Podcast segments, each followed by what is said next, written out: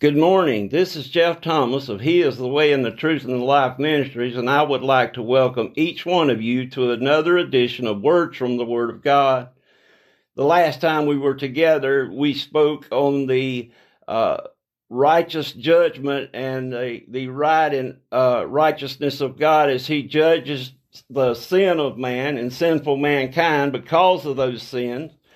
And we expressed that He must judge that which has so uh, destroyed his perfect creation and and the, the countless lives in the history of, of mankind, uh, ha, how it has destroyed the lives of his image bearers. As we will, as we discussed in Genesis, we were created in his likeness and his image. And we also stated in the last time we were together that Adam and Eve, uh, prior to the fall, were in a perfect peace of God, but yet they were in a perfect peace with God. Because of Adam's sin and, in his deliberate disobedience to God's commandment, which God uh, gave him, and I believe is found in Genesis 2, verses 15 through 17. But Adam in disobedience disobeyed that command and because of that he brought sin and death into the world into the, the, the human race. We have all inherited his sin nature. Now as we do a quick review uh, and we have already stated the apostle paul has revealed to us by the inspiration of god and being led of the holy spirit that we have the everlasting gospel of Jesus Christ, the good news of our resurrected Lord and Savior. He also tells us that uh, for therein is the righteousness of God revealed. He also tells us that the wrath of God is revealed from heaven against all ungodliness and unrighteousness of men who hold the truth in unrighteousness. But I, the last episode I entitled uh, Reconciling the beginnings of reconciling God's love and God's wrath. Is God a God of love? Yes. Is God a God of wrath against sins and the sinful mankind? Yes. But there is something as we go forward that we must establish this morning because knowing that both of those that we that can be shown through scripture are true, we must establish this, what God has given us in His Word about His character, about His will, about His Word, and about His covenant promises. And that is the fact that God has revealed to us that He is unchanging. Our God will not change one iota from anything He has ever told us, anything that He has ever done. He is eternal from everlasting to everlasting he what he said uh, said stands through the test of time and through eternity. And there is no matter how we feel about it, whether we agree with it or not, the Word of God is the truth and it will stand forever. And His promises and His character are perfect in every way, and that will never change. I want to take you this morning, uh, right quick as we, uh, start out here and to establish this fact by the only way we can establish any fact. And might I say, our words cannot describe the wonderfulness of God.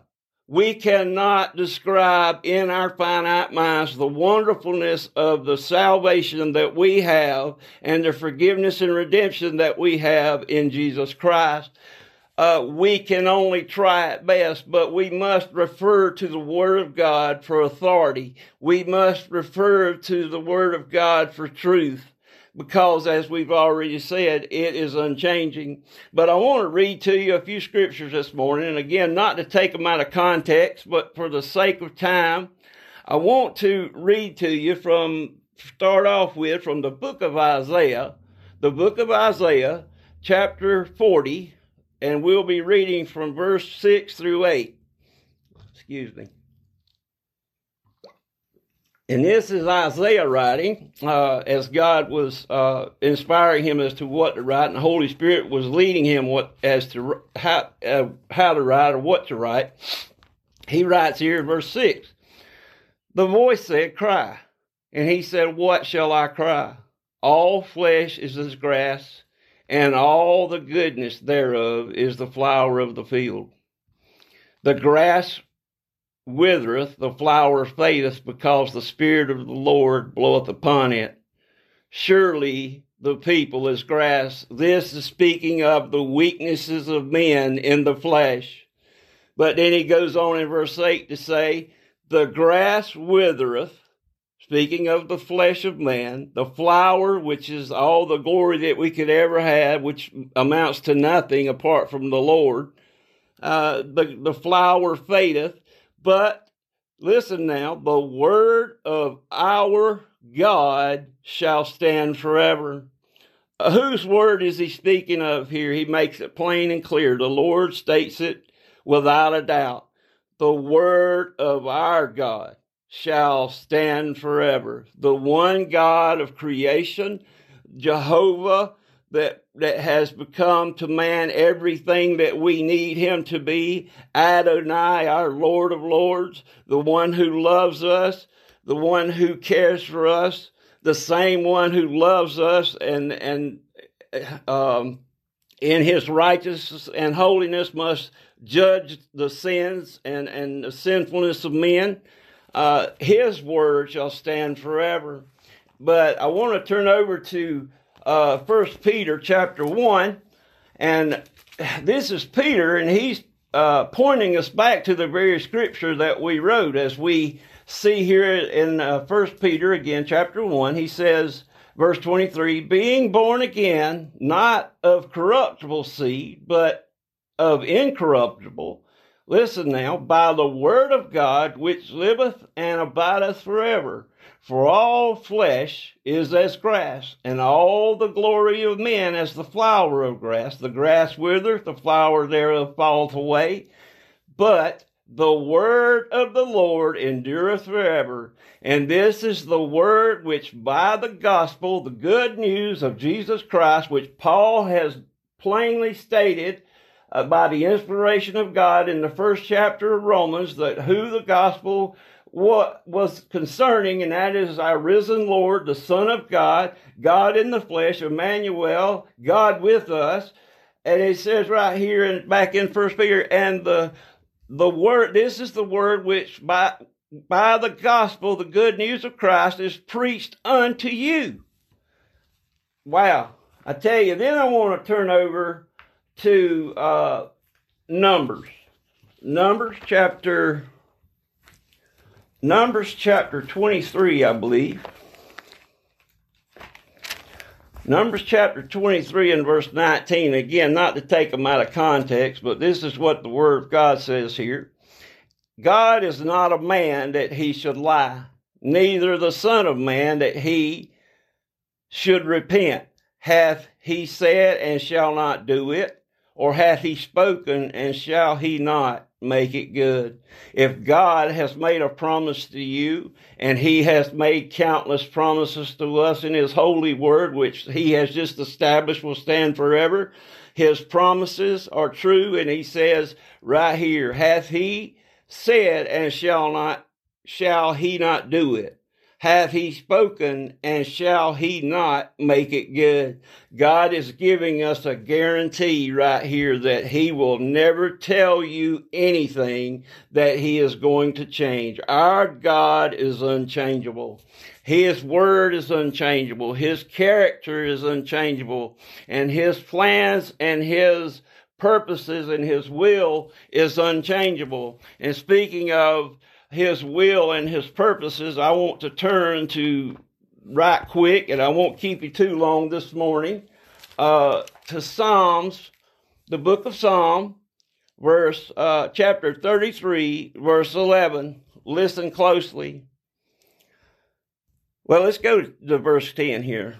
The Lord bringeth the counsel of the heathen to naught. He maketh the devices of people to none effect. That means nothing we can come up with, no matter how we try to change things around, water the Lord's word down, they will come to naught and they will have no effect above and beyond what God's truth states. And, and the fact that He is unchangeable in itself is the truth. He says in verse 11 also in Psalm 33, the counsel of the Lord standeth forever, the thoughts of his heart to all generations. Now I want to take you back to, the book of Romans, and let's let's look at a few truths here revealed as we are studying in the book of Romans. I want to stay there as much as I can, but you know, our our as we've established through God's word, He is unchangeable. He will not change. There is no promise that He has made to us that He will not keep. Let me stress that. There is no promise that he has made to us that he will not keep. So when he tells us here in Romans chapter 1, verse uh, 16, for, and this is the Apostle Paul speaking, that he is not ashamed of the gospel of Christ. He says, For it is the power of God unto salvation to everyone that believeth, to the Jew first and also to the Greek or the non Jew. And then he says there in verse 17, and we've covered this immensely, for therein is the righteousness of God revealed from faith to faith. As it is written, the just, excuse me, shall live by faith. But then we want to, uh, and I'm going to close here just a second he says, For the wrath of God, in verse 18 of chapter 1 of Romans, for the wrath of God is revealed from heaven against all ungodliness and unrighteousness of men who hold the truth in unrighteousness. Did you hear that last, uh, latter part of that verse? Who hold the truth in unrighteousness? God's word. The very word that we have established from God Himself that his word will endure forever and it will stand forever. It is written in the heavens throughout eternity. We will still be learning of His grace and being taught of Him of His word. My friend, He is the same today as He was yesterday and will be forevermore. And Jesus Christ, our Lord and Savior, is the Son of God, God in the flesh, Emmanuel, God with us. He too is the same yesterday as he is today and will be forevermore. God is eternal and everything concerning him is eternal. So let's ask the question Is God a God of love? Yes. For God so loved the world that he gave his only begotten Son, that whosoever believeth in him should not perish, but have what? Everlasting life. Is God a God of wrath? Yes. For the wrath of God is revealed from heaven against all ungodliness and unrighteousness of men, again, who hold his truth in unrighteousness. Wow. Our God is amazing. So is God a God of love? Yes. Is God a God of love, uh, of a God of wrath? Yes. Those are two great truths of our God. But the thing of it is, we must understand whether we agree with it or not, God is just. He is rightful. His judgments are faithful and true. That means they're dependable and there's no wavering or no faults, no faults in it, them whatsoever, nothing false in them whatsoever.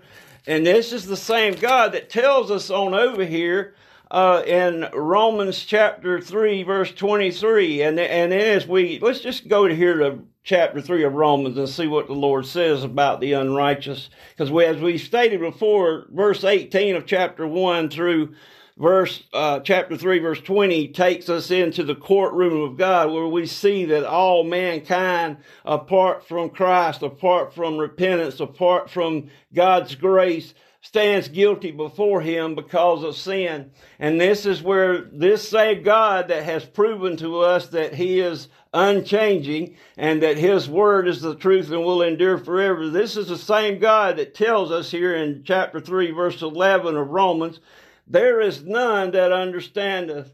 There is none that seeketh after God. And not only that, in verse 10, there is none righteous, no, not one. Skip over to verse 23, for all have sinned and come short of the glory of God. Oh my goodness. But then right there, he doesn't leave us there. He says right here in verse 24 of chapter 3, but being justified freely by his grace through the redemption that is in Christ Jesus, whom God hath set forth to be a propitiation through faith in his blood to declare his righteousness for the remission of sins that are past for the, through the forbearance of God. To declare, I say at this time, his righteousness that he might be the just and the justifier of him that believeth in Jesus. Is our God a God of love? Yes. Is our God a God of wrath? Yes. But his it's like Paul said, where sin aboundeth, grace much more doth abound. Hey, He is the God of grace. He's the God of love. He's the God of mercy. And with that, my friend, today, and I'll leave you with this final thought in closing. God is unchangeable. So when He says He loves you, He means it. When He says He must judge your sins, He means it. But He filters His wrath, His judgment with grace, mercy, and love. I pray that you would have a blessed week. I'd ask you to continue to pray for us. And again, God bless.